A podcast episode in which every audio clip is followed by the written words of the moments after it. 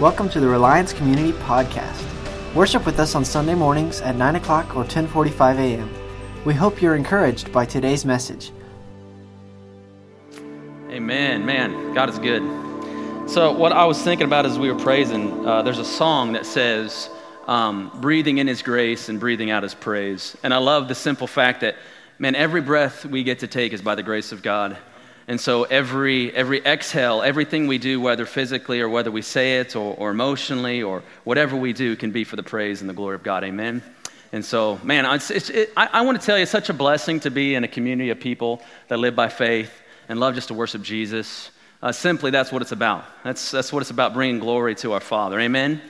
Um, and so, we're going to dive into the Word this morning, and I do want to welcome you again if you're a first time uh, visitor. Um, just, just know this about us we love Jesus, not ashamed of it, and uh, we love encounters with Jesus, and uh, He changes literally everything. And so, we've been covering John chapter 13 through 16 in a, in a series we've been calling Red Letters.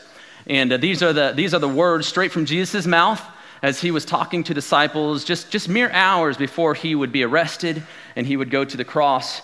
And so Aaron did a great job in, in John chapter 15, the beginning, talking about the vine and the branches and, uh, and staying connected to the vine. We're the branches, he's, he's, the, he's the vine, he's the sustenance, he's what makes the branches grow. And so staying connected and totally dependent upon the vine. And so this morning we're going to dive into kind of the end of John chapter 15. And so if you have your, uh, your scriptures with you, your word busted out, whether it's digital or printed format, we're also going to have it up on the screens. But I want to invite you, I grew up in the church. And so we did this every Sunday. My dad was a pastor on the front row, and he would invite the folks to stand up, kind of in reverence to the Lord as we read scripture. And uh, so go ahead and stand up with me. I'm going to read this out loud. And here's the thing you can read it laying down, you can read it on your lounge chair, whatever, walking around. Let's just do it in reverence to say, Lord, we love your word. Your word changes uh, hearts, human hearts. And so I want to read this, and then uh, we'll do a little prayer at the end.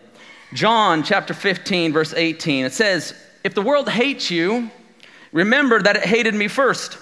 The world would love you as one of its own if you belong to it, but you are no longer part of the world. I chose you to come out of the world, and so it hates you. Jesus goes on to talk a little bit more about rejection, the world's rejection of him, and even persecution that we would feel as disciples. And then let's pick up in verse 26. He says this, but. Now, this, this might in our vocabulary seem like, oh, that's, that's, a, that's a general word we use. This is an important preposition here because it's tying everything to the verses before. And this is good news, folks. Listen to this. But I will send you the advocate in all the mess of the world's rejection and persecution, I will send you the advocate, the Spirit of truth, and he will come to you from the Father and will testify all about me. Will be reminded of the good news over and over and over and over and over by the Holy Spirit. And you must also testify about me because you have been with me from the beginning of my ministry. And then uh, to, to verse 1 of chapter 16 I have told you these things so that you will not abandon your faith. That's important, folks. I have told you these things so that you won't abandon your faith. For you will be expelled from the synagogues or the meeting places. And the time is coming when those who kill you will think they are doing a holy service for God. This is because they have never known the Father or me. Yes, I am telling you these things now so that when they happen, you will remember my warning. I didn't tell you earlier because I was going to be with you for a while longer, but now I'm going away to the one who sent me and not one of you is asking where I'm going. Instead, you grieve because of what I've told you. But in fact, but in fact, it is best for you that I do go away. Because if I don't, the advocate won't come. If I do go away, then I will send him to you, and when he comes, he will convict the world of its sin and of God's righteousness and of the coming judgment. The world's sin is that it refuses to believe in me. Amen. You can go be seated. I want to pray as we begin, as we read God's word, that it would be planted on fertile hearts and fertile soil, and that uh, God would reap a harvest. Uh, if today, then maybe tomorrow, the next day, as, as the Holy Spirit ministers to us through this word. So let's pray. God, we love you. Man, we're so thankful that we, we get to be in covenant connection with you. God, that we get to be in, in just intimate relationship with you. And I don't hesitate to say I'm not ashamed of the gospel. I love you, Jesus. You're my bridegroom. I love you. We're the bride of Christ. I love you, Jesus. And so, God, um, deal with our hearts, deal with our minds, deal with whatever. Maybe, maybe there's a lie that's been implanted into us from long ago. Lord, I, Holy Spirit, I pray that you would expose that even this morning, and that would be replaced with the truth of your word. That Holy Spirit, you'd guide us into all truth. You'd be the advocate, just as Jesus promised you would be. We love you, God. We give all the glory and all the honor to you. We all said, Amen. Amen. So, when I was uh, 18, I was a pretty adventurous guy, okay? Now, I'm, I'm a few years older than that. I'm a little less adventurous. I have a few more, few more grays, and my kids remind me of that nearly every day. But uh, when I was 18, I, I was pretty adventurous. And so after graduation, I wanted to do something semi extreme with my, with my new sense of, of independence and freedom. And so, besides, I, this was around 1999. And, and so I am just raising my hand that I was a guilty party in getting, one, my, my tips frosted like the boy bands of the time. That's, that's one thing I did, and it's regrettable. But two, I also got my ears pierced um, against my dad's best wishes. And that's, that's the story for another time, um, in, in my dad's grace towards me in that. And then, and then three, I decided uh, to go skydiving with some friends of mine. So in June of 1999, a month after I graduated, me and two buddies and my, my cousin Joel and my dad. Yeah, my dad. That's awesome. I'm proud of my dad. He, uh, we, we decided to go skydiving, and so we went to Kingman, Kansas. They have an airstrip there. I don't know if they still do, but they did at the time. And so we decided we'd jump out of a plane at about 11,000 feet. Now, the thing is, with skydiving, you don't just get to walk up to the plane, say, hey, I'm here, give me a, back, uh, uh give me a backpack, and, and then, then let's go expect to jump, right? Like, you, you can't do that. You have to go through a round of meetings and, and of warnings and of, of different things. And so, the very first meeting you go to, is the meeting where they sit you down and say, the choice you're about to make may have consequences, right? It's the warning meeting, it's the caution. You're about to jump out of an airplane. It's like a, it's, a, it's a tin can up already in the sky, and you're about to jump out of it. Just know that. And so the consent form that you sign basically can be summarized as such. Uh, we make no guarantees except one that you will make it back down to earth. What form or fashion, we can't guarantee, right? I mean, honestly, you're signing your life away. And so I remember exactly what that room looked like. It was an old wood paneled room, like a 70s, that faux type of paneling, the fake kind. And, and I, we were sitting on a couch and they were going over all these, all these cautions. It's kind of like a gut punch because you're ready to get on a plane and jump. And, um, and I, I remember after the instructor gets done and he says, Are there any questions? And my dad's like, eh, I'm out. My dad said, I'm out. And, uh, and so I, and after about 30 minutes, uh, to his credit, after some prodding and some peer pressure, he decided to jump. And so my dad did end up doing the jump with us. Uh, but that caution meeting really did uh, do some inner turmoil within his heart and soul. And so the thing is, like, skydiving is. Anybody been skydiving? Any other? Yeah, we got some, okay, a few takers out there. Anybody that says, I will never do skydiving? Okay, it's all right too skydiving really is a thrill. Like it's, it's an adventure that uh, really hard to describe in words. And so, like I, I remember that, that plane door opening. And if you don't know, like 11,000 feet up, it's a lot cooler than, than down on, on planet Earth. And so it was, it was June, and so I think it was like 90 some degrees. I remember it was hot when we got there. And then being up there, that door opening, and all of a sudden you're hit with like 55 degree air, 50 degree air, and you're just like, you're already scared. And so then you're hit by cold air. And I remember that door opening and, and the tandem instructor's kind of with you. And so he's like, crawl to the edge. You're like, what? I'm the first here. What? he's already strapped to the back. And so you're crawling, you know, to the edge of the plane door. And, and just, I mean, there's butterflies. And you kind of climb to the edge. And he says, put your feet out over the edge. And so you're holding on for dear life. You climb to the edge. And then he starts to count down three, two, one. And he kind of has to give you an extra little push. I mean, human nature is to keep grabbing onto what you know, which is steel underneath you. And so he gives you a little extra push, and, and in a split second, you go from clinging to your life to a piece of steel, which is already by grace that it's flying, to, to free falling. And it's just like there's no words to full, like my heart beats and races a little even describing it. Now, the reason I share that story was for a couple of reasons. I was reading in the book of Psalm uh, recently, uh, it was a couple weeks ago, and I came across Psalm 92 4. And there was a word that kind of captured me and it, it catapulted me back to that time of skydiving. And, and we have it up here. It says, Psalm 92 4 says, You thrill me. Thrill. You thrill me, Lord, with all you have done for me. I sing for joy because of what you have done. You thrill me, God. I mean, you just, you just get a little excited about that, right? These are the kind of verses that, that God reminds us of the adventure and the thrill of living life in Christ and living by the Holy Spirit. And there's many other verses like it.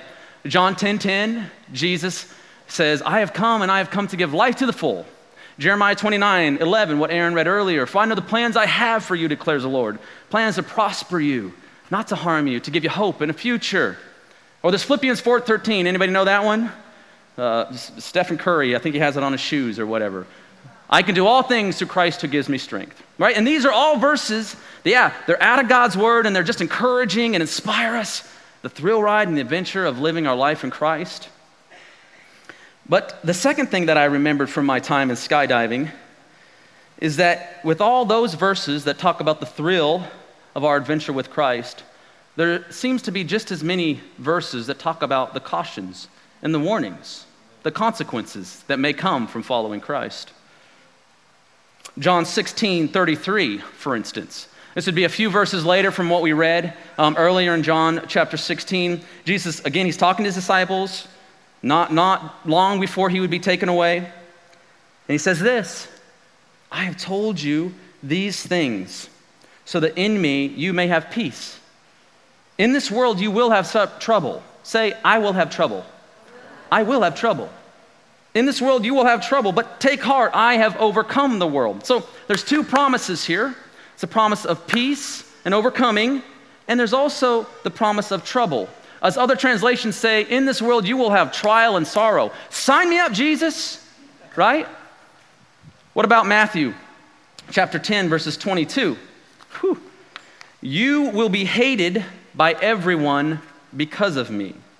But the one who stands firm to the end will be saved. Two promises you will be saved, and yet you will be hated. Or, from what we read earlier in John chapter 15, if the world hates you, remember that it hated me first. Now, I was thinking about these, the, the, the, two kind of the juxtaposition of these, these two kind of verses the ones that encourage us and inspire us for the thrill ride and the adventure, and then the ones that are the sober warnings. Here's the thing God gives us these in His Word, not, not so that out of a fear based type of warning, but out of it's true. And I love the promises that He gives. You will have peace, but you will have trouble. Take heart, I've overcome the world. And as I was thinking about the opposites, now they all are congruent with God's word, but the opposites of these, like Hobby Lobby sells a boatload out of John 10 10. You know what I'm saying? Like, seriously, you probably got one hanging up in your house. But we normally wouldn't find it Hobby Lobby. If the world hates you, remember that it hated me first. Right? You're not going to put that as a bumper sticker on your car. But it's in God's word for a reason. And there's a, there's a point in this scripture where Jesus is sharing John 16, 1 that I really want to highlight. And he says this, and I really want our ears to be open and our hearts to be open even more. Because he says this I have told you these things so that you won't abandon your faith. I have told you these things so that you won't abandon your faith. Again, context is important. Jesus is speaking to his disciples just mere hours, right here, before he would be taken away, before he would be arrested, he would be falsely accused, he would be murdered on a cross. So it's mere hours before Peter would be, be approached by different people and saying, Do you know this Jesus guy? And he'd be like, Oh, d- mm, don't think so, don't think so. Mere hours before all of Jesus' disciples, whom he spent three years with, would scatter, except one, John. It's important that Jesus says, I have told you these things so that you won't abandon your faith. This moment with his disciples is kind of like my skydiving warning meeting. This choice, your choice, your choice to follow Christ or not to follow Christ, has consequences. There are implications for saying yes to Jesus or saying no to Jesus. In fact, in Matthew chapter 16, Jesus is again he says, If anyone would be my disciple, he must deny himself, he must take up his cross and follow me. Now, 21st century Americans and the cross, we put them as symbols up on our, up on our church buildings, and that's great. We put them as symbols usually in the, in the background, and that's great. But to a first century Jew, the cross was crazy because the Romans oppressed them. And how did the Romans oppress them? In many different ways, but the cross was one of them. They did it by fear. And so they would probably walk in different places and in public places, and they would see somebody hanging on a cross. And it wasn't a pretty scene, it wasn't an empty cross. It was somebody gutted out on a cross. And so when Jesus said, You must deny yourself and take up your cross, uh, that wasn't just some like, Oh, I'll carry around a little cross or put it all around my neck, like as, as a symbol. No, he's saying, You die to yourself. There is a death to this thing in following me. And so those first century Jews, those disciples would have been like, punch in the gut. Like, what? It has implications of following Jesus. And Jesus pulls no punches. In, in John chapter 15, again, I want to read it one more time. He says this in eight, uh, 18 through 19 If the world hates you, remember that it hated me first. The world would love you as one of its own if you belong to it. But you are no longer part of the world. I chose you to come out of the world, and, and so it hates you. And Paul, he cuts to the chase in 2 Timothy 3, chapter 12, and he says this, and this, this will slap you across the face with a little truth, a little truth bomb this morning. It says, In fact, everyone who wants to live a godly life in Christ Jesus will be persecuted. Everyone. Say everyone. everyone. That includes you if you are a follower of Christ. Everyone who wants to live a godly life in Christ Jesus will be persecuted. Now, why? Well, because here's the thing if you belong to the world, to its patterns, to its pursuits, to its customs, to its language, to its whatever, you fill in the blank, that runs counter to godliness, the value of the kingdom, godliness. The pursuits of the world are selfishness. Get whatever you can at whatever cost. It's all about you. The kingdom says, no, it's about Him. Love Him and love others. It will run counter, there will be a rub with culture. It's, it's a natural response from the world to the kingdom of God advancing. Amen? And, and so Jesus, again, he says, I have told you these things so that you won't abandon your faith. I'm giving you warning and caution. And, and I, I want to be honest, and I want to talk about persecution just for a moment, and then kind of talk about our response to persecution. Here's the thing most of us in this room, as Christians living in America, we have probably never experienced life or death persecution. Um, I'm just going to go out on a limb there. Now, there are places in, in the world that do. Christians do experience life or death. You convert to such and such, or we will kill you. Or you don't get a choice, you, we will kill you, right? And so I do not take that away. But in America, we, we, we don't have to like hide in our homes in fear. We don't have to like live in, uh, or meet in underground places and secret church places and do things by code to get there. Like, we really need to be thankful and grateful people that in America, where we live currently, we get the freedom to worship. So let's, let's be thankful to Jesus for that and pray for those who don't get that. Amen? Amen. But, but there are forms of persecution that we do experience here in America. And, and here's just some of them Christians can be misunderstood. We can be mischaracterized in, in various public places and universities and, and schools and, and news, social media, other, other media uh, sites or uh, uh, ways of media. We can be ridiculed for our beliefs. We can be laughed at as punchlines at award ceremonies or, or late night talk shows. Uh, we can be pushed out of conversations because, because others scoff at the idea that we would believe wholeheartedly in the Word of God. Family members can treat us differently. Coworkers can ridicule us. Again, sometimes it's, it's really overtly, and sometimes it's more of a, a sub, subvertly kind of way. But we can be ridiculed for our need for God and so on. And so it's real. There, there, there are different ways in which we as Christians are persecuted, misunderstood, mischaracterized, and so on. Now, I think it's important to start off by saying that to some degree, a bit of the misunderstanding and mischaracterization of Christians in society falls on us. Now, hear me on this. I think as the church, we need to walk in humility and we need to know when we've missed the mark. And so, in humility, we can declare as the church, we have not always been the greatest representation of Christ's likeness to the world. Any hands raised that want to admit that? Personally, I'm, yes, if Paul says he can be the chief sinners, um, the chief of sinners, then I think that we in here can also repent. And so we need to repent of that as the body of Christ. Like, I think the world would follow, like, I really think the world would at least be mesmerized by the fact that Christians, if we could be the first to repent on our knees instead of the first to point, they might consider that there is some value to what they're saying and doing.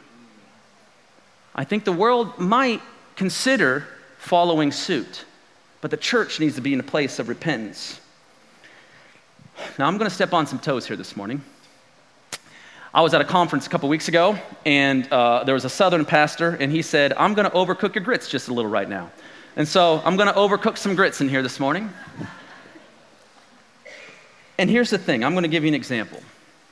In recent months and years, and, and even recent weeks, some of us have, have tied our allegiance to Christ with a political system or a political movement. I'm not going to get political on you this morning and tell you how to vote tell you what to do, but we've tried to mix the systems of the world with the rule and the reign of the kingdom of God. And here's the thing I have, I, I have no problem with Christians who feel called into political spheres of influence. I think it's a holy endeavor. I think we, we do need to pray for those um, in, in those places of political responsibility. But we need to repent and be honest that at times in this like politically toxic and you don't have to go far to see how toxic it is. This politically toxic, intense moment, and it's about to get worse for the next three weeks up until the election. That's why Christians need to be a place of prayer and repentance rather than a place of pointing. Okay? Receive this, receive this. But I'm, I'm just saying, like, in this politically tense and toxic time, we at times have added to that tension. I'm not beating us over the head. I'm just saying, as a church, we need to, to confess it and repent. And so, please hear me on this. I'm not suggesting that Christians should shy away from debate or conversation. But truth that is not spoken in love will only add to more chaos and only sow more division. And so some will say, and I've said this, I have been guilty so many times of saying this, and I've heard many Christian friends say this, and many Christian pastors, and just Christians in general. Well, truth is truth. Truth is truth, Ryan. Any, any guilty party out there ever saying that? Maybe me? Okay. Truth is truth, Ryan. And, I, and to that I say, yes, truth is truth. But, but I also say this truth is truth, but if our motives to share that truth are not born out of love for our neighbors, then the better option for us would be to shut our mouths, let God deal with our hearts, and simply serve others until our motives are purified. Amen. It's a heart issue. It's a heart issue. Okay, I got to get off my soapbox there. As an example. And so if that hits home, we can repent and we can move forward. Amen. But Jesus reminds us again I have told you these things so that you won't abandon your faith. And I, and I, think that he means doctrinally, you know, like a statement of faith, like I'm not going to abandon X, Y, and Z. But I also think he means so that we won't abandon how we live in the kingdom of God, in the order of the kingdom of God. You know what I'm saying? Like how we treat others is important, how we respect one another is important.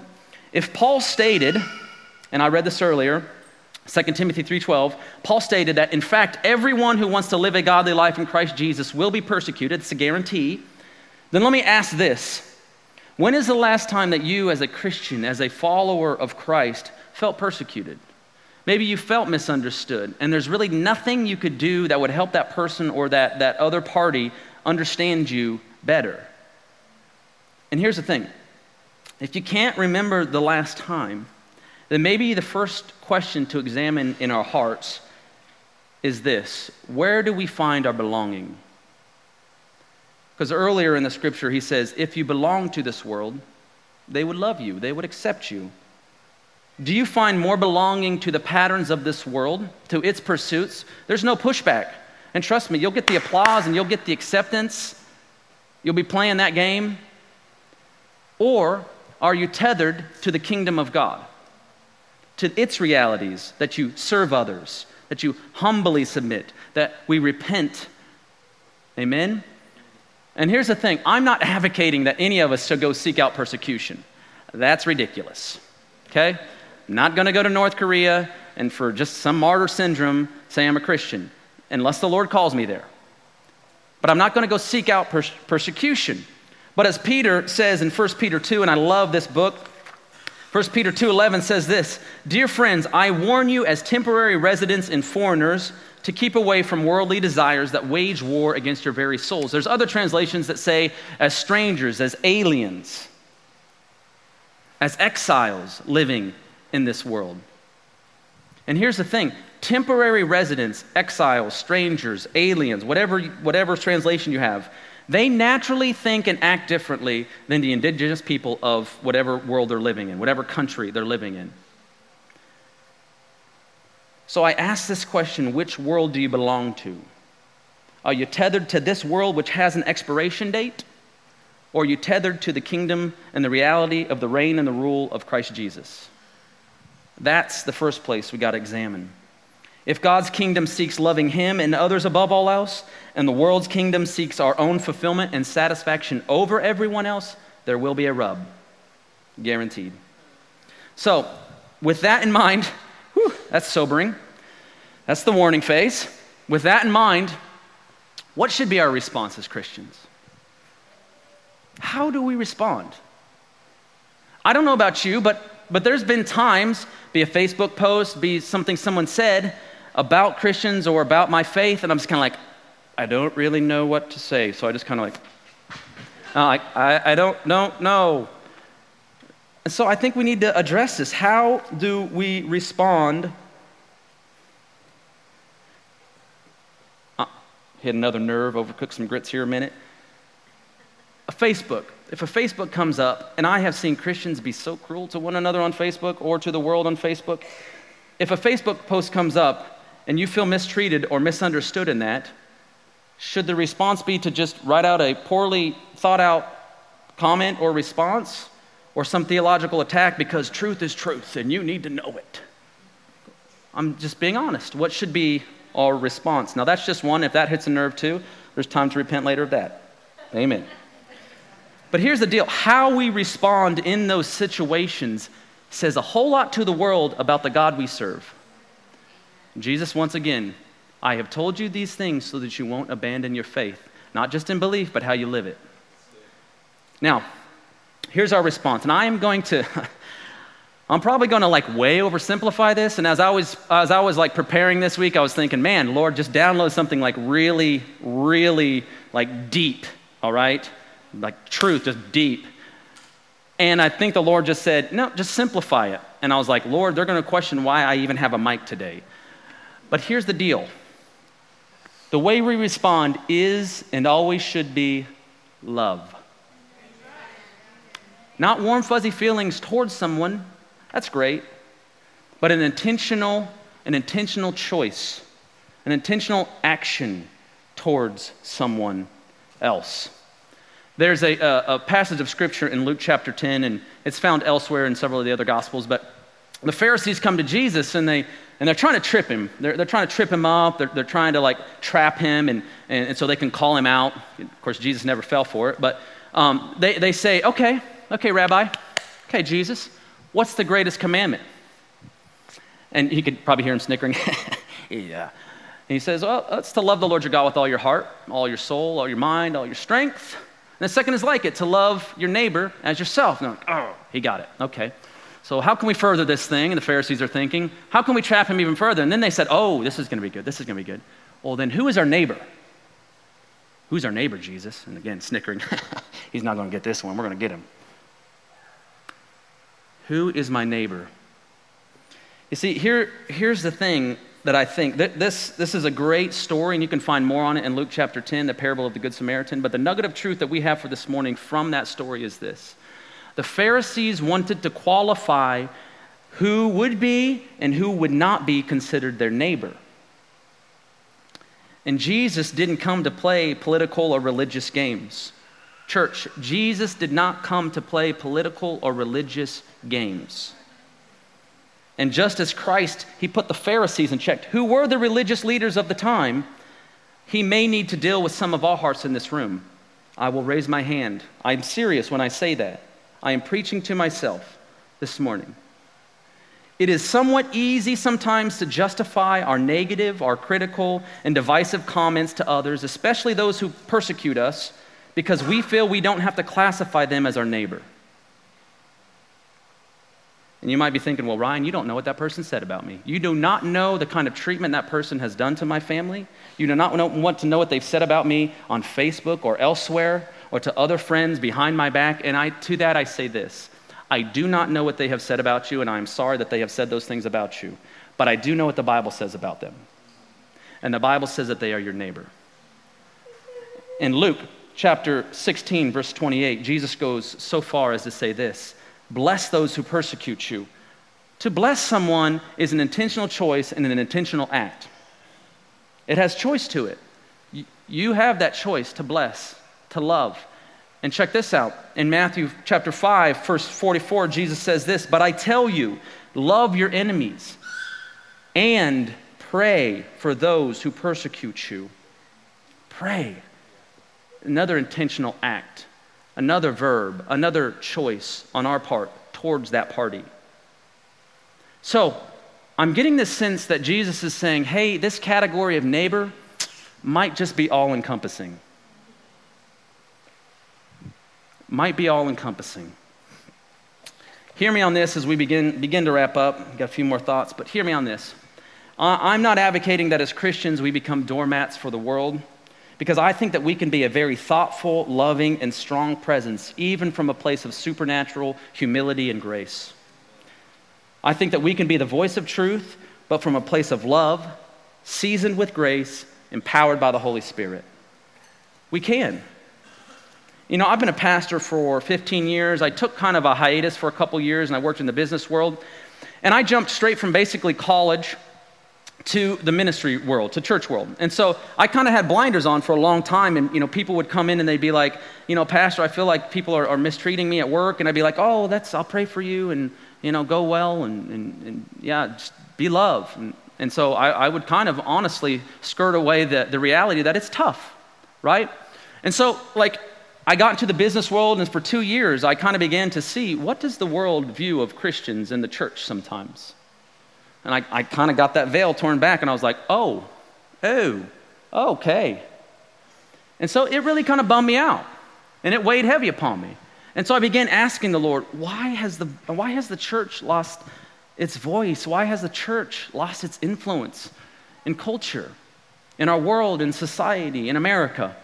And now, there's probably several reasons, and some of that's just a natural pushback. The patterns of the world do not like the things of God, and so there's a natural reaction to it, right? The advancement of the kingdom, there's going to be pushback from the world. But, but as I was reading this scripture this week from John 16, I came across these words, and I'm going to read them in a moment. But again, I think it boils down to this for me in particular, and there might be some in this boat too. I've tried to take on the role of the Holy Spirit in the world, and I've forgotten the simple role that Christ gave me to love Him and to love others. John chapter 16, 8 through 9 says this Jesus says this.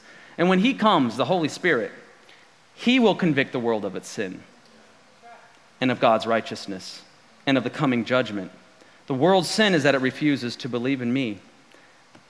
Jesus didn't say that the second greatest commandment was to correct and convict your neighbor at every cost. Jesus didn't say that the second greatest commandment was to be right and understood and heard by your neighbor. He said, Love your neighbor. Love your neighbor. Who bears the responsibility of that? We do. Who's that verb imperative upon to love? We are. And here may be the hardest, the hardest thing. And I'm not taking away that it can be difficult, it can be frustrating, but it's, it's one of God's commands. One of the hardest parts is this that love towards our neighbor is totally independent of how they receive it or whether they reject it or whether they love you in return. There is no portion in that portion of Scripture that says, love your neighbor if they love you back. Love your enemy if they love you back. Pray for your enemy if they decide to eventually bless you down the road. It's just not. Love your neighbor. Our response as Christians, as Christ followers, people passionate about God's word, people passionate about Jesus Christ, living empowered by the Holy Spirit, is this. When we feel misrepresented, when we feel mischaracterized, when we feel misunderstood, our response is and always should be love. not love and, love. Love from a place of service. Love that you would serve one another. Love. Jesus again says, I have told you these things so that you won't abandon your faith. We're going to finish up this morning. And as we do, I want to ask a couple questions, maybe to begin stirring our hearts, and maybe you've been stirred. I pray that the Holy Spirit would stir your hearts. I, I want nothing man made. I want nothing from Ryan Wallace that would stir your hearts. I really don't. That's temporary, that's not eternal. So, really, what the Holy Spirit has for you is what I desire most. And so, in this moment, before I ask these questions, I want you to lean in. Not, not lean into me, lean into the Holy Spirit. And if you have to physically do it to remind yourself to lean in, that's okay too. Lean in and say, Holy Spirit, what is it from your word what is it that you would have for me today? And then I ask these questions What world do you feel you're belonging in?